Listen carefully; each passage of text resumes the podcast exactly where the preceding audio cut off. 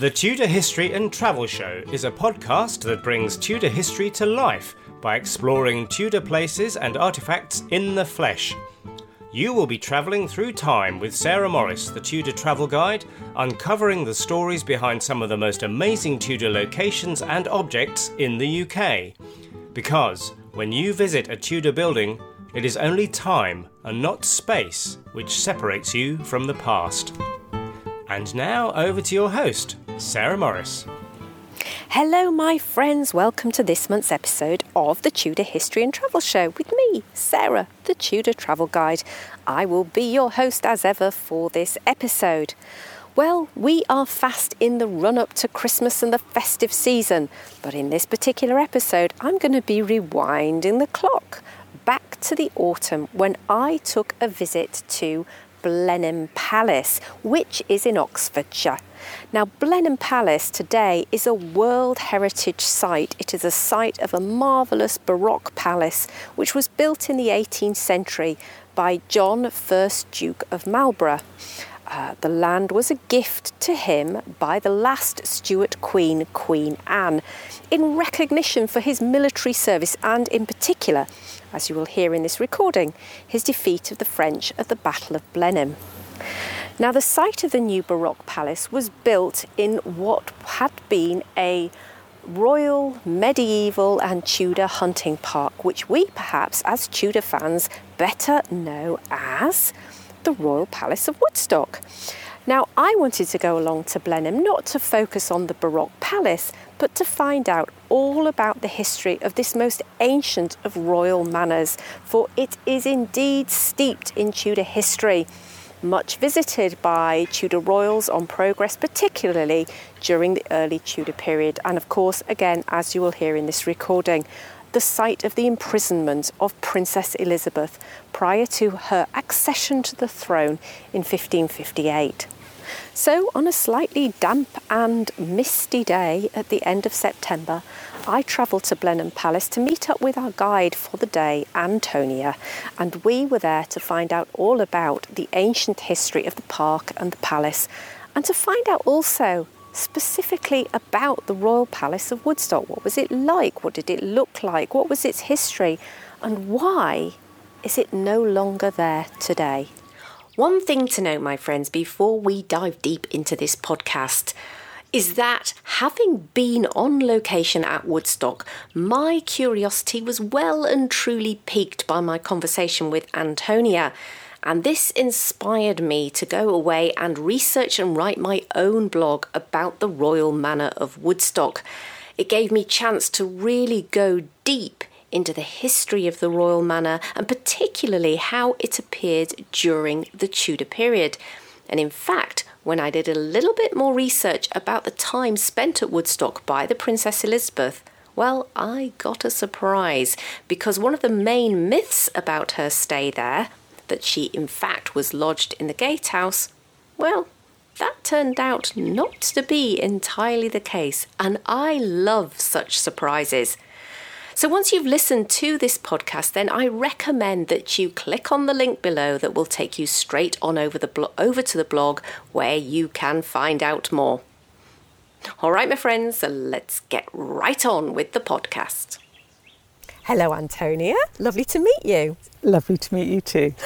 So, before we get into our tour of, of Blenheim and, and then talking about the old Palace of Woodstock today, I know that there are going to be people listening who are going to know, want to know what do you do at Blenheim? What's your job? And can we all be envious of that? I think you can actually, with, and with good reason. Um, I, my t- title is um, Social History Researcher.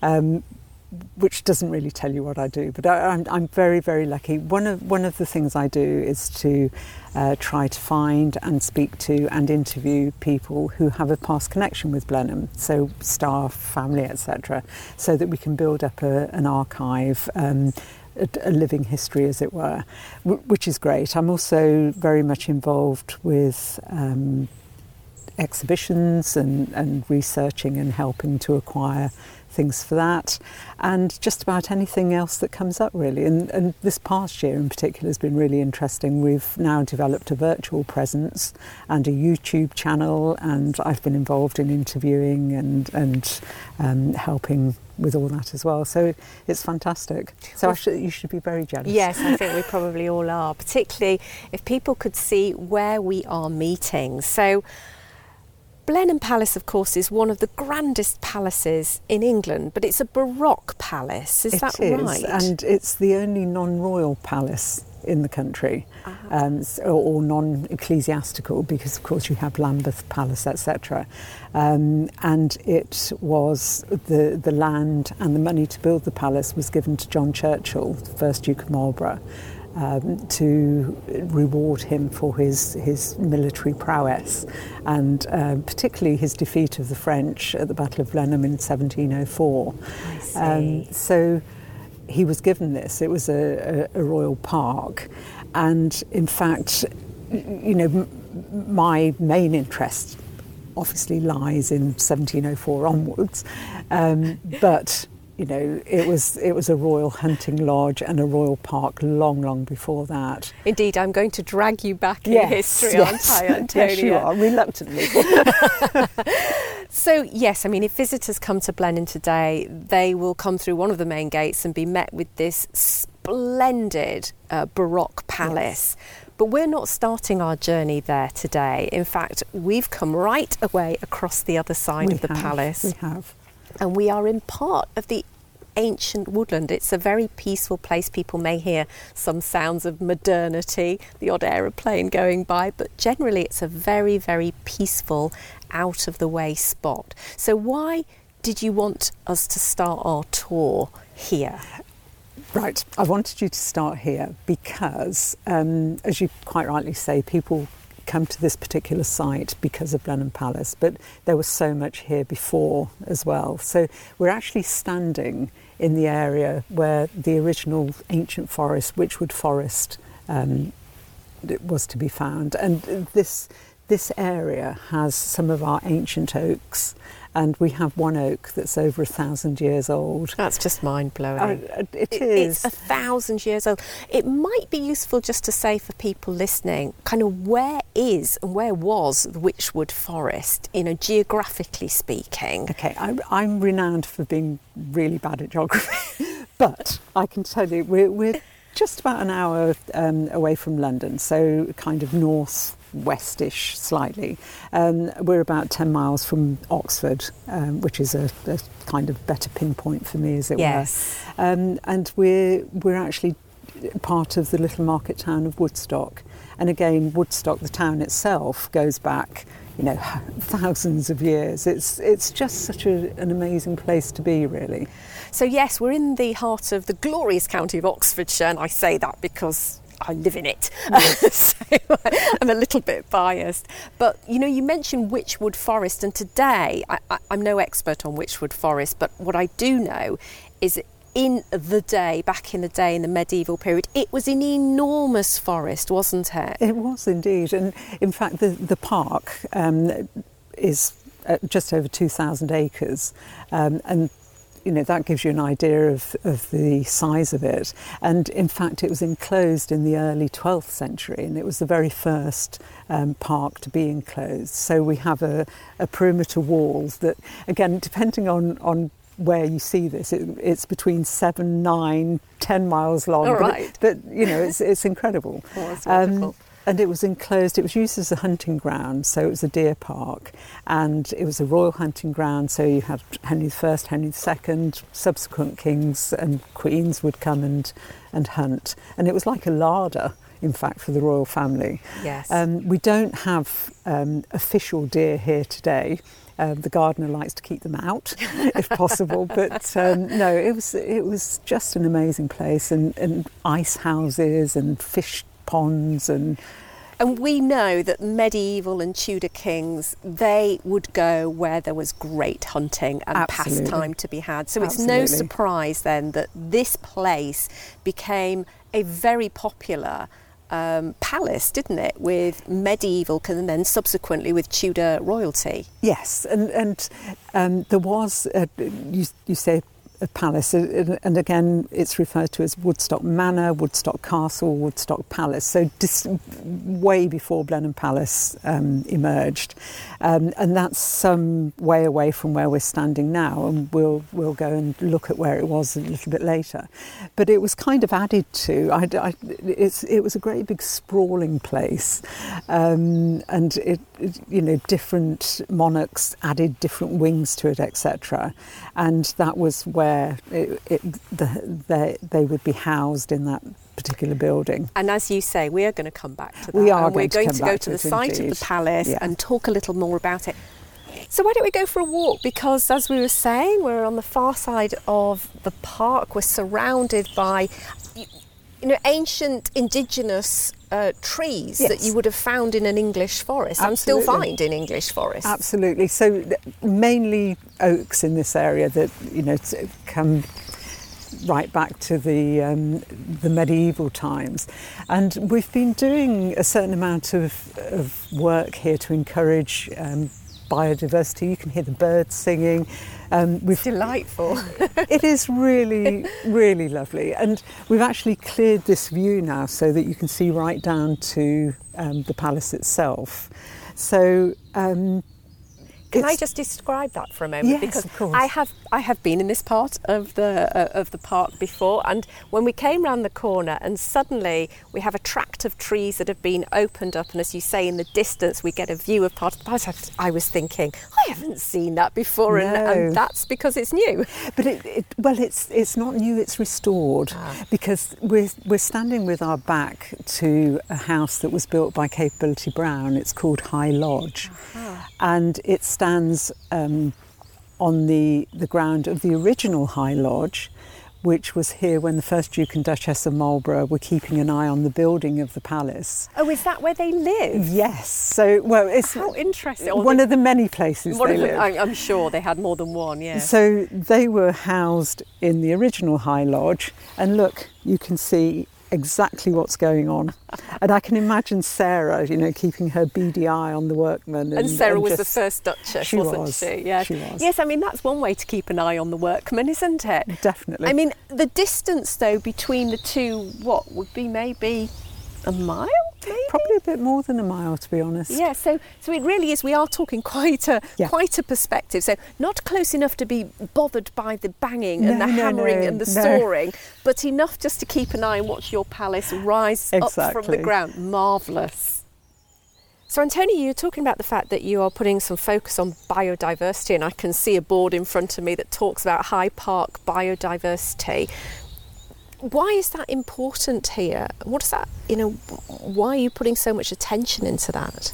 It, it's tremendously important because we, we are an area of um, special scientific interest, um, and so we're we're trying to, you know, to maintain the environment uh, for for future generations as well. And in fact, it, it's really interesting. We we've recently found colonies of wild bees in the ancient oaks. Oh, you know, and they're they're bees that we thought. You know, we thought perhaps we'd find one nest, but there are about 40 or 50 of them How wonderful. and it, it's tremendous.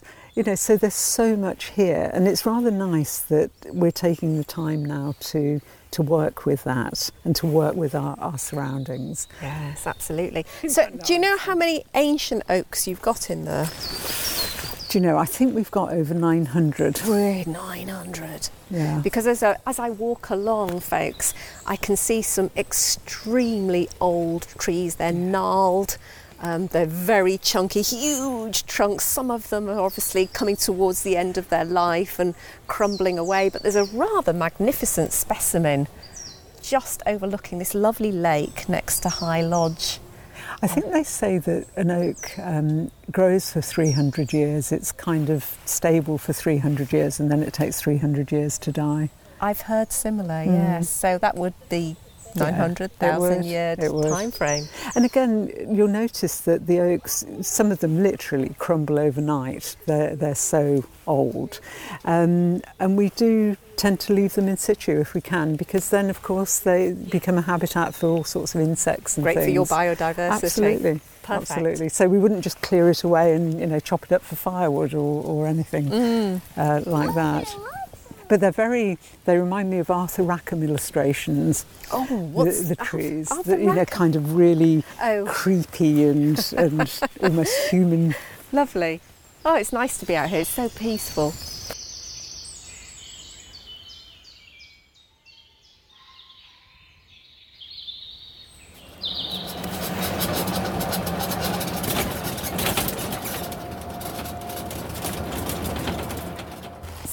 So, Antonia, um, we've just been on our buggy ride and we've come back into the heart of the park, very close to the palace. So, in fact, if I could just describe the scene, I've got the lake or part of the lake stretching away in front of me, surrounded on all sides by trees. And then, of course, over to my left there, up on a plateau of land, we can see the palace and the great bridge that connects the palace to the park. But why have you brought me down here? Ah, because um, I really wanted to show you um, something that we call Rosamund's Well, Mm-hmm. um, and again going back to those uh, to the 12th century.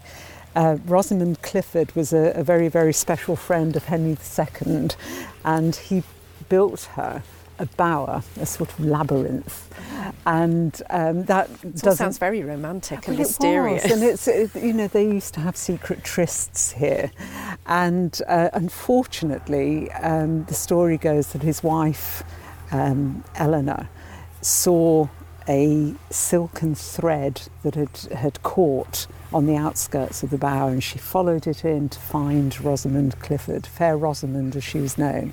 And uh, she gave her the opportunity to select her method of death. Oh my goodness. Uh, and I think it was something like, you know, poison, um, dagger, being roasted alive. But i in fact, I think she did end up in the nunnery at Wolvercote, which is just on the outskirts of Oxford. So it wasn't quite as bad as it might have been. no, so I can imagine there was a fair altercation between the two of them and a Oh, few yes. choice words were said, but in the end she was banished to a nunnery, we I think. believe, I believe so. I don't suppose Henry II was very pleased about that, but Ele- Eleanor was a formidable woman, wasn't yeah, oh, she? yes, she was absolutely, absolutely. So it, it is rather lovely, and um, nothing remains of the labyrinth, but we still do have the spring, and it's very, very pure water, and it never dries. And the ninth Duke, who was the great grandfather of our present Duke, had the water piped up to fill the basins in the water terraces when he developed them about a hundred years Ah, ago. I see. So they still form quite an important part of the landscape here at Blenheim and part of the, the everyday life at Blenheim. Really. And you can buy Blenheim spring water, right? can- but not. It's that's from a borehole up at Park Farm. Ah, Um, so it's not Rosamund's It's well not water. Rosamund- We're no, not drinking from you're not. well. That's you're not. shame. But it is very special water. It's Very good. Very good water. It is indeed. It is indeed. What I mean, everywhere you go in this park, there are just some fabulous trees there are. There are these lovely beeches.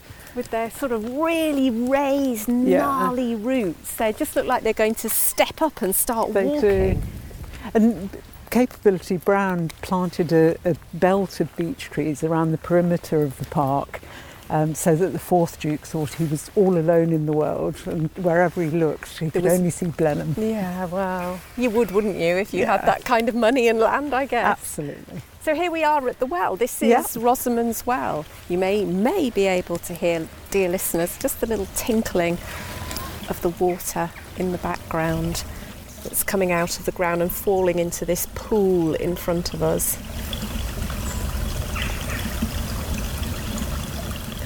I've never. I was just going to say. I bet this place looks amazing in autumn, and the trees are just turning now. We're we're recording this at the end of September, and you can just see the first flush of goals, but there are so many trees encircling the lake that the colours must be astonishing. Oh, it is. And to be honest, whatever time of year you come, the landscape looks amazing. And but you're right. This time of year, the, the Virginia creep has just started to turn uh, just outside the palace there, Mm. and we've got lots of copper beeches, and, and they look really splendid at the moment. And then you know you've got all these other trees that are just beginning to go gold. Perfect for a beautiful, crisp autumnal day with blue sky and all the all the, Yeah. all the different shades. Yeah, of lovely leaves. walk. Marvellous. So, as I stand here looking across the lake with the palace in the background and then this grand bridge that connects the palace across the main drive, going up to the column of the, uh, uh, the that's monument, I believe, to the first Duke, we have these enormous lakes um, in the centre of the parkland. But this isn't how the landscape always looked here, was no, it? No, not at all. It would have been very, very different um, a thousand years ago. Um, and in fact, the, you're right, the lake wasn't here. Capability Brown created the lake in the late 1700s. Um, the bridge wasn't here, and all you had running through here was a, a little skinny river, the, the River Glyme, and it had huge, great big um, banks on either side of it, very steep banks, and it, it was nothing. You know, it really was a nothingness. So it was a, it was um, very much a, a meandering valley with the raised plateau of land where the original palace once stood. So it would have had some lovely views, I imagine, across over the valley, over the little It would have stream, and and I guess towards the village of Woodstock Yes. as well. And it, in fact, it's quite interesting because when visitors come today, um, the landscape looks natural, but it's man-made. It's completely man-made. Um, but it, you know, obviously, over the last 200 plus years, it, it is natural, I suppose now. Yes. Um, but the bridge itself um, was designed by John Vanbrugh, just like the palace, and work on it started at much the same time. And um, unfortunately, the fate of Woodstock Palace or Woodstock Manor contributed to the building of the bridge. But I'll tell you mm. about that in a moment. I think what we need to do is maybe meander over to the site of the original palace over. and pick up the story Yeah. of the medieval Tudor palace here at Woodstock.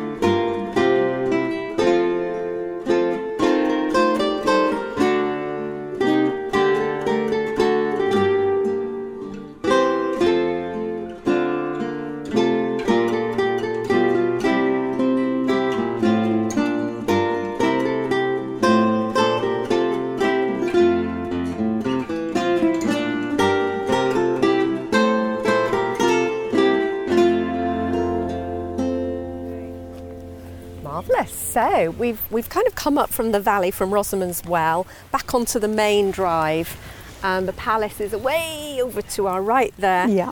We're not interested in the Baroque Palace right No, now. no. we are going now. People who listen to me will know that I love earthworks in a field and just imagining lost buildings. It, it, I, nothing gives me more pleasure. So I'm delighted to be here on this plateau of land because we are now walking upon the site of the old Palace of Woodstock. We are indeed. We are. Gives me chills. But sadly, all that remains, well, nothing remains of it, but we have a stone plinth to mark um, the spot where it stood.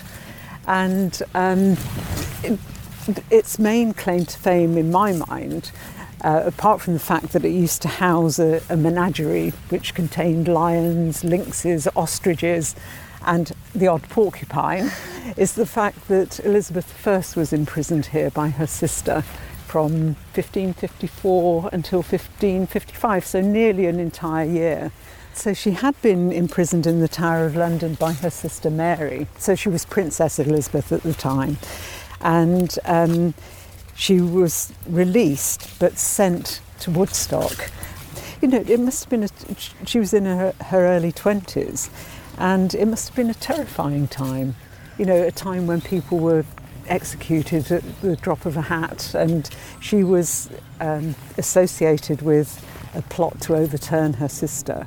Um, and of which she was innocent. Of course, and she would have known exactly what had happened to her mother. Yes. But maybe before we touch, go back and touch on that, I'm just interested about what we can say about the either early history of the palace here mm. because it was here long before the Tudors even. Oh yes, absolutely. Um, and again, we're going back to medieval times because um, it was it was built to accommodate the royal hunting parties that visited here. Mm. You know, so it, it gradually built up and built up.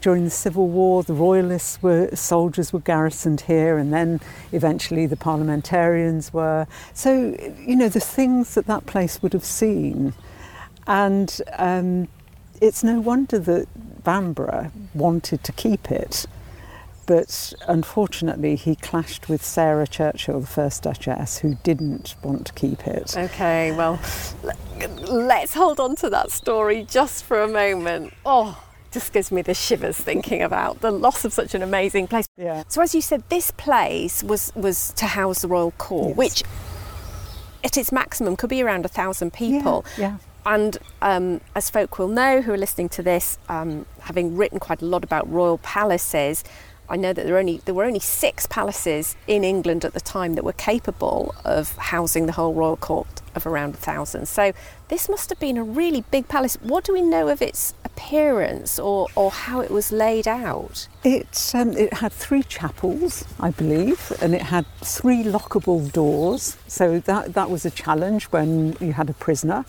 inside. Um, it had various turrets, mullioned windows, etc.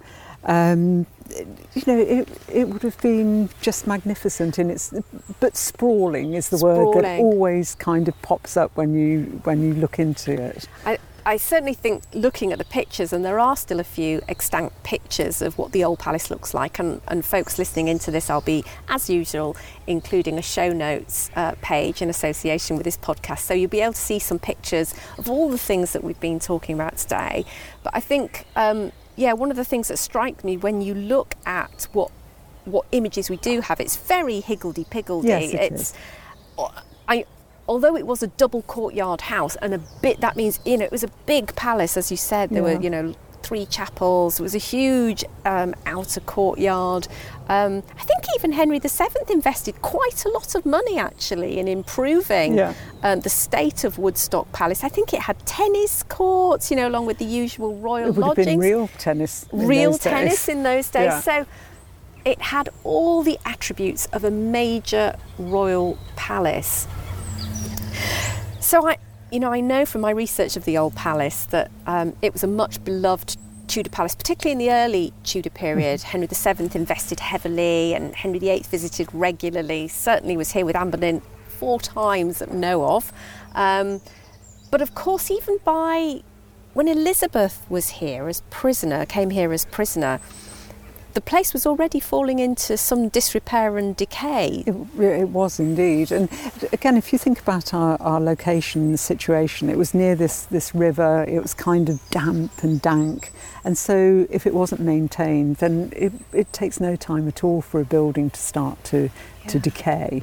Um, so, yeah, you're absolutely right. And then it continued to decay and to um, to perish really. But it, it, it's interesting. I, I'm just struck by the, the contrast between this sprawling building that was here originally and just looking across the lake now at Blenheim, which is completely symmetrical and mm-hmm. hasn't been added to over the years. Uh, you know, it's it's uh, it's never struck me before. It's the total antithesis, isn't it, in architectural yes, styles and fashions. Completely. And I think we probably should pick up on what happened because you mentioned that it was a garrison for the Royalist army, and I think that caused it to come a bit of a cropper, didn't it, during the Civil War? And there was that did that accelerate its decline because often, often places yeah. that had been used by Royalists were were targeted by the parliamentarian forces. Well, the royalist um, garrisons were then succeeded by the parliamentarians. So you can imagine, um, you know, I think as the royalists left, they would have tried to make it as uncomfortable as possible, you know, for anyone that followed mm. on. So that that was a shaky period, um, and it it it then was uninhabited and continued to fall into decay. It always amazes me how quickly palaces fall into decay. Yes. It's not Woodstock's not the only example of that. Greenwich would be a great example. You've got this amazing, magnificent palace that was adored by, you know, the Tudor dynasty, and yet within short order of it being abandoned, it was falling into disrepair. So, so nothing yeah. unusual going on here in that regard. No. And nature takes a, a grip very quickly. I think yes, it's, it it's amazing, really. Now, you talked before, of course, about this turning point for the history of this this place, this parkland, at the beginning of the 18th century, yes. with the first Duke of Marlborough. He came along. He built this astonishing palace that we can see in front of us. And you mentioned the role of Sarah Yes. First Duchess of Marlborough. She she was a very feisty woman. Was Sarah. she indeed? Yes, she was, and she had a. I mean, she she was she was incredible, really, way ahead of her time, um, and she was very useful to her, her husband because when he was away on campaign, she could keep an eye on what was going on with the building, and it wasn't without, you know, event or disaster or whatever. Um, but she famously used to fall out with people left, right, and centre. And she fell out with John Vanbrugh, the architect. And one of the reasons was that Vanbrugh wanted to maintain and to conserve Woodstock Manor um, as a romantic folly. And Sarah was having none of this. But Vanbrugh thought he knew better, so he, he kind of had it done up because he thought he could stay there and keep an eye on the works. Mm. Now, Sarah got wind of this and she turned up unannounced and asked the housekeeper to be shown round, as one did in those days. And the housekeeper didn't realise who it was and showed her round, said, Oh, you know, we've had this improved and the roof's been mended and whatever. And Sarah was absolutely furious and ordered that it be razed to the ground. I so, guess it was her money or the Duke's money, I presume. Exactly. And, and, you know, that, that's how it finally met its oh demise. Oh, my goodness me. It makes my heart bleed. it, well, and, and I mentioned the bridge. Now, when they started working on the bridge, they used some of the rubble from the manor for its foundations. And we've recently carried out some work on the bridge and have found these medieval stones. Oh. Um, so, so, so, it's here in spirit. So it is here in yeah. spirit. If you come to the parkland, you can gaze upon the bridge uh, and the sun has just come out, by the way. It was very sort of foggy, misty morning, but the sun has just come out as we've been talking about the palace, which is rather nice. And you can imagine, yes, there's the remnants of the palace. Yeah. Kind of in the interior of the bridge. But actually, that's a really good point because I meant to ask Has any excavation ever been done here? Have any actual artifacts from the palace been found? From the original? From the original um, palace? Not to my knowledge, but that's not to say that it hasn't happened. Yeah. Um, and, and again, one of the things that we're we're planning to do next year, which may throw up something. Um, we're going to dredge the lake, and you know, people are very. We have archaeologists on standby, and they will be watching to see what comes up. So it could be that we find something, because of course the area, uh, the lake is very, very close to yes. this plinth. Yes. Um, you know, it, it could well, you know, be on the site of I the original hope manor so. house. I hope Wouldn't there's a big chunk of terracotta or some kind of, I don't know, some kind of carved stonework with the initials of Henry VII on it or something like that. But you know, um, what would be amazing would be to find the carving that Elizabeth, Princess Elizabeth did, saying, Oh, um, you know, about being imprisoned. Yes, the famous carving. Now, Yes. let's talk about that because, as you say, Elizabeth was brought here as a prisoner. She was here for around about a year. Tell me about the carving because this is quite famous, isn't it? It is. It is indeed. Um, and she, you know, she was given writing materials and whatever, but apparently she scratched the words on a window. So I'm assuming she used a diamond, One imagines so. as one does. And she said, "Much suspected of me, nothing proved can be." Quoth Elizabeth, prisoner. And there is something else actually about Elizabeth's time here because you know I've, I, I, I live I've lived not far from Woodstock for quite a long time, so I've been aware of its history. Now, while Elizabeth was here, she was not the only person to come to Woodstock because some of her supporters came to Woodstock, yes, didn't yeah. they? So she she had a, a retinue, and in fact, um, some of them were housed in what became the National Westminster Bank um, uh, on the the Market Square. So yes, she would have, and she had to pay for them all. She had to support them all. Um, so yeah, it it wasn't. I think imprisonment in those days was a very different concept to, to what we imagine today. Yes, and more like house arrest. Yes, where maybe her so. correspondence was was monitored. But um, because I certainly had read that Cecil, William Cecil, of course, became her principal secretary once Elizabeth became queen, was also lodged at Woodstock at least for a certain period of time. So it's kind of I thought that was a lovely thing to think that even though she was here. As prisoner under house arrest, she had people who had Oh, care for her, Yeah, very much not so. far away. Very much so. And I think some of them, um, I think uh, Bledington was her prisoner, her jailer. Um, and they ran him a, a merry dance, I think, whenever they could. And she had, you know, she had books sent in. They, were- they were all censored, you know, so lots of them were sent back. Um, and she did have certain freedoms, for want of a better word. But as I say, I don't think imprisonment in that sort of respect was anything like we imagine it today. And, and the Duke of Marlborough, the first Duke, was imprisoned in the Tower at a certain point as well. And as you say, it's, it's like house arrest mm. in that. I mean, mm. not for Anne Boleyn, obviously, that went horribly mm. wrong. Indeed. However, even Anne Boleyn was imprisoned in the royal apartments. So, Yeah. um, not cast into some dark cell as Into a you know, dungeon. she was even afraid would happen, but that's not the Yeah. case. So, yes, it was very different for high status prisoners. It was it was more like a situation of house arrest.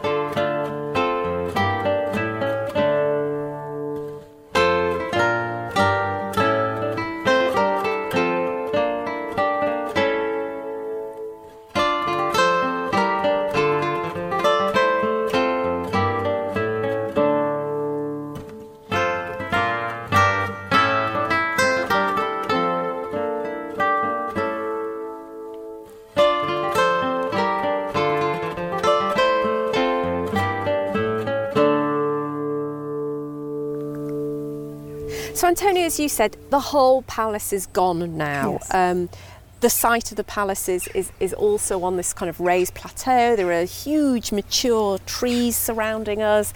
And then what we do have is this stone plinth, which is, is a monument to the palace, I guess. Yeah, it's the Ninth Duke placed it there to to kind of indicate where it once stood, um, and it's a beautifully carved piece. It has the the Marlborough crest on one side, it has the Marlborough motto on the other side, um, and yeah, it's to remind people of the palaces or, or of Blenheim Parks, you know, ancient, ancient, ancient yeah. past. And it, it would have only been called Blenheim Park, you know, from the 1700s, because you know who knew what Blenheim was before then.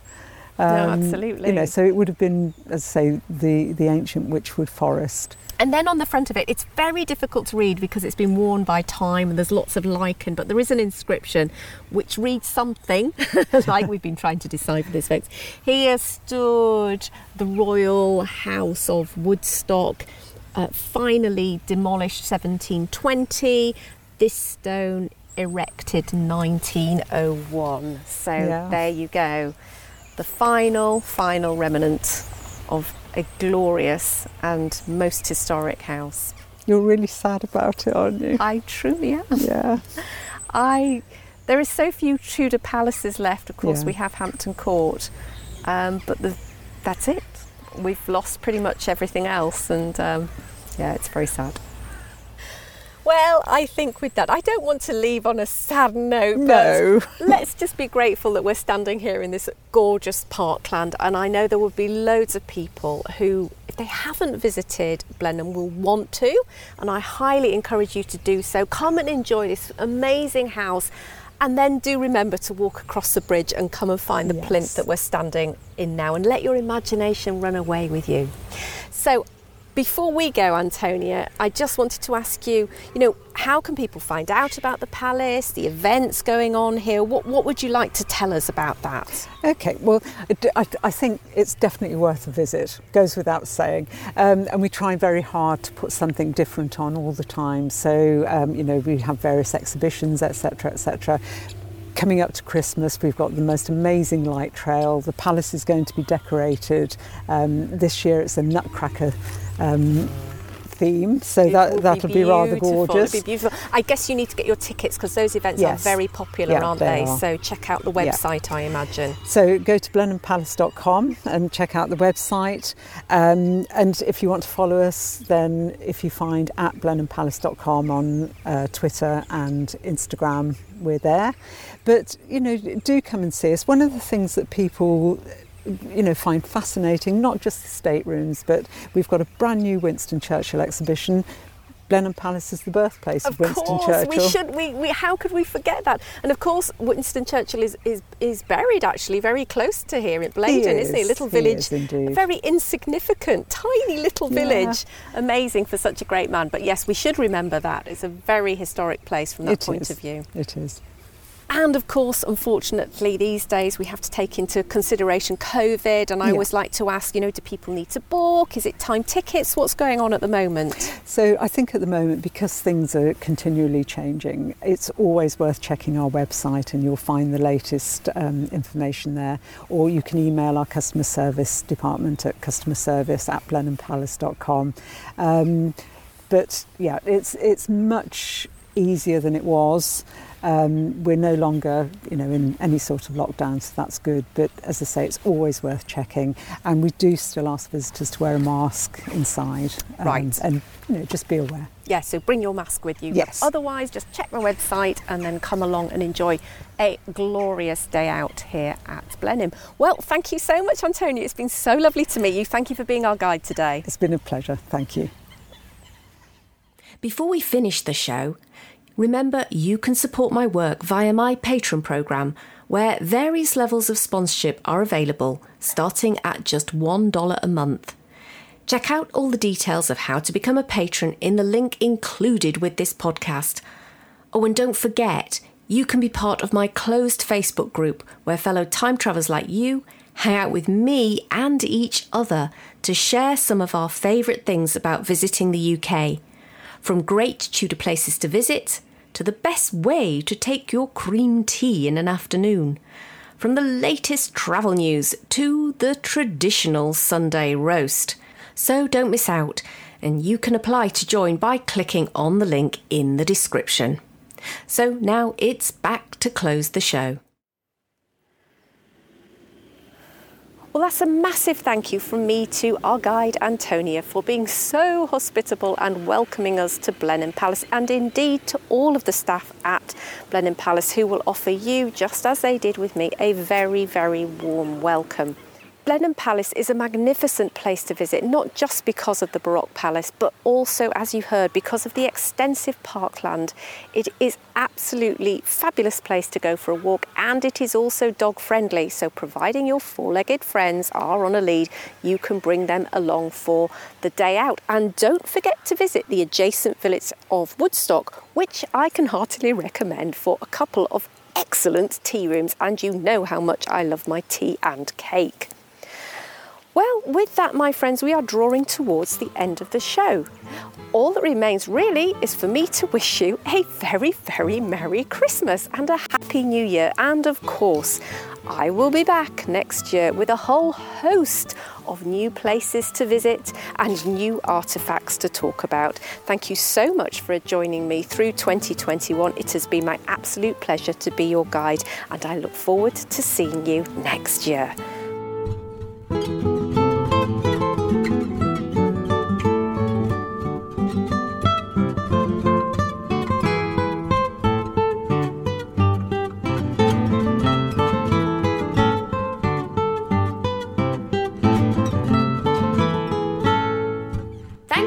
Tuning in to today's episode of the Tudor History and Travel Show.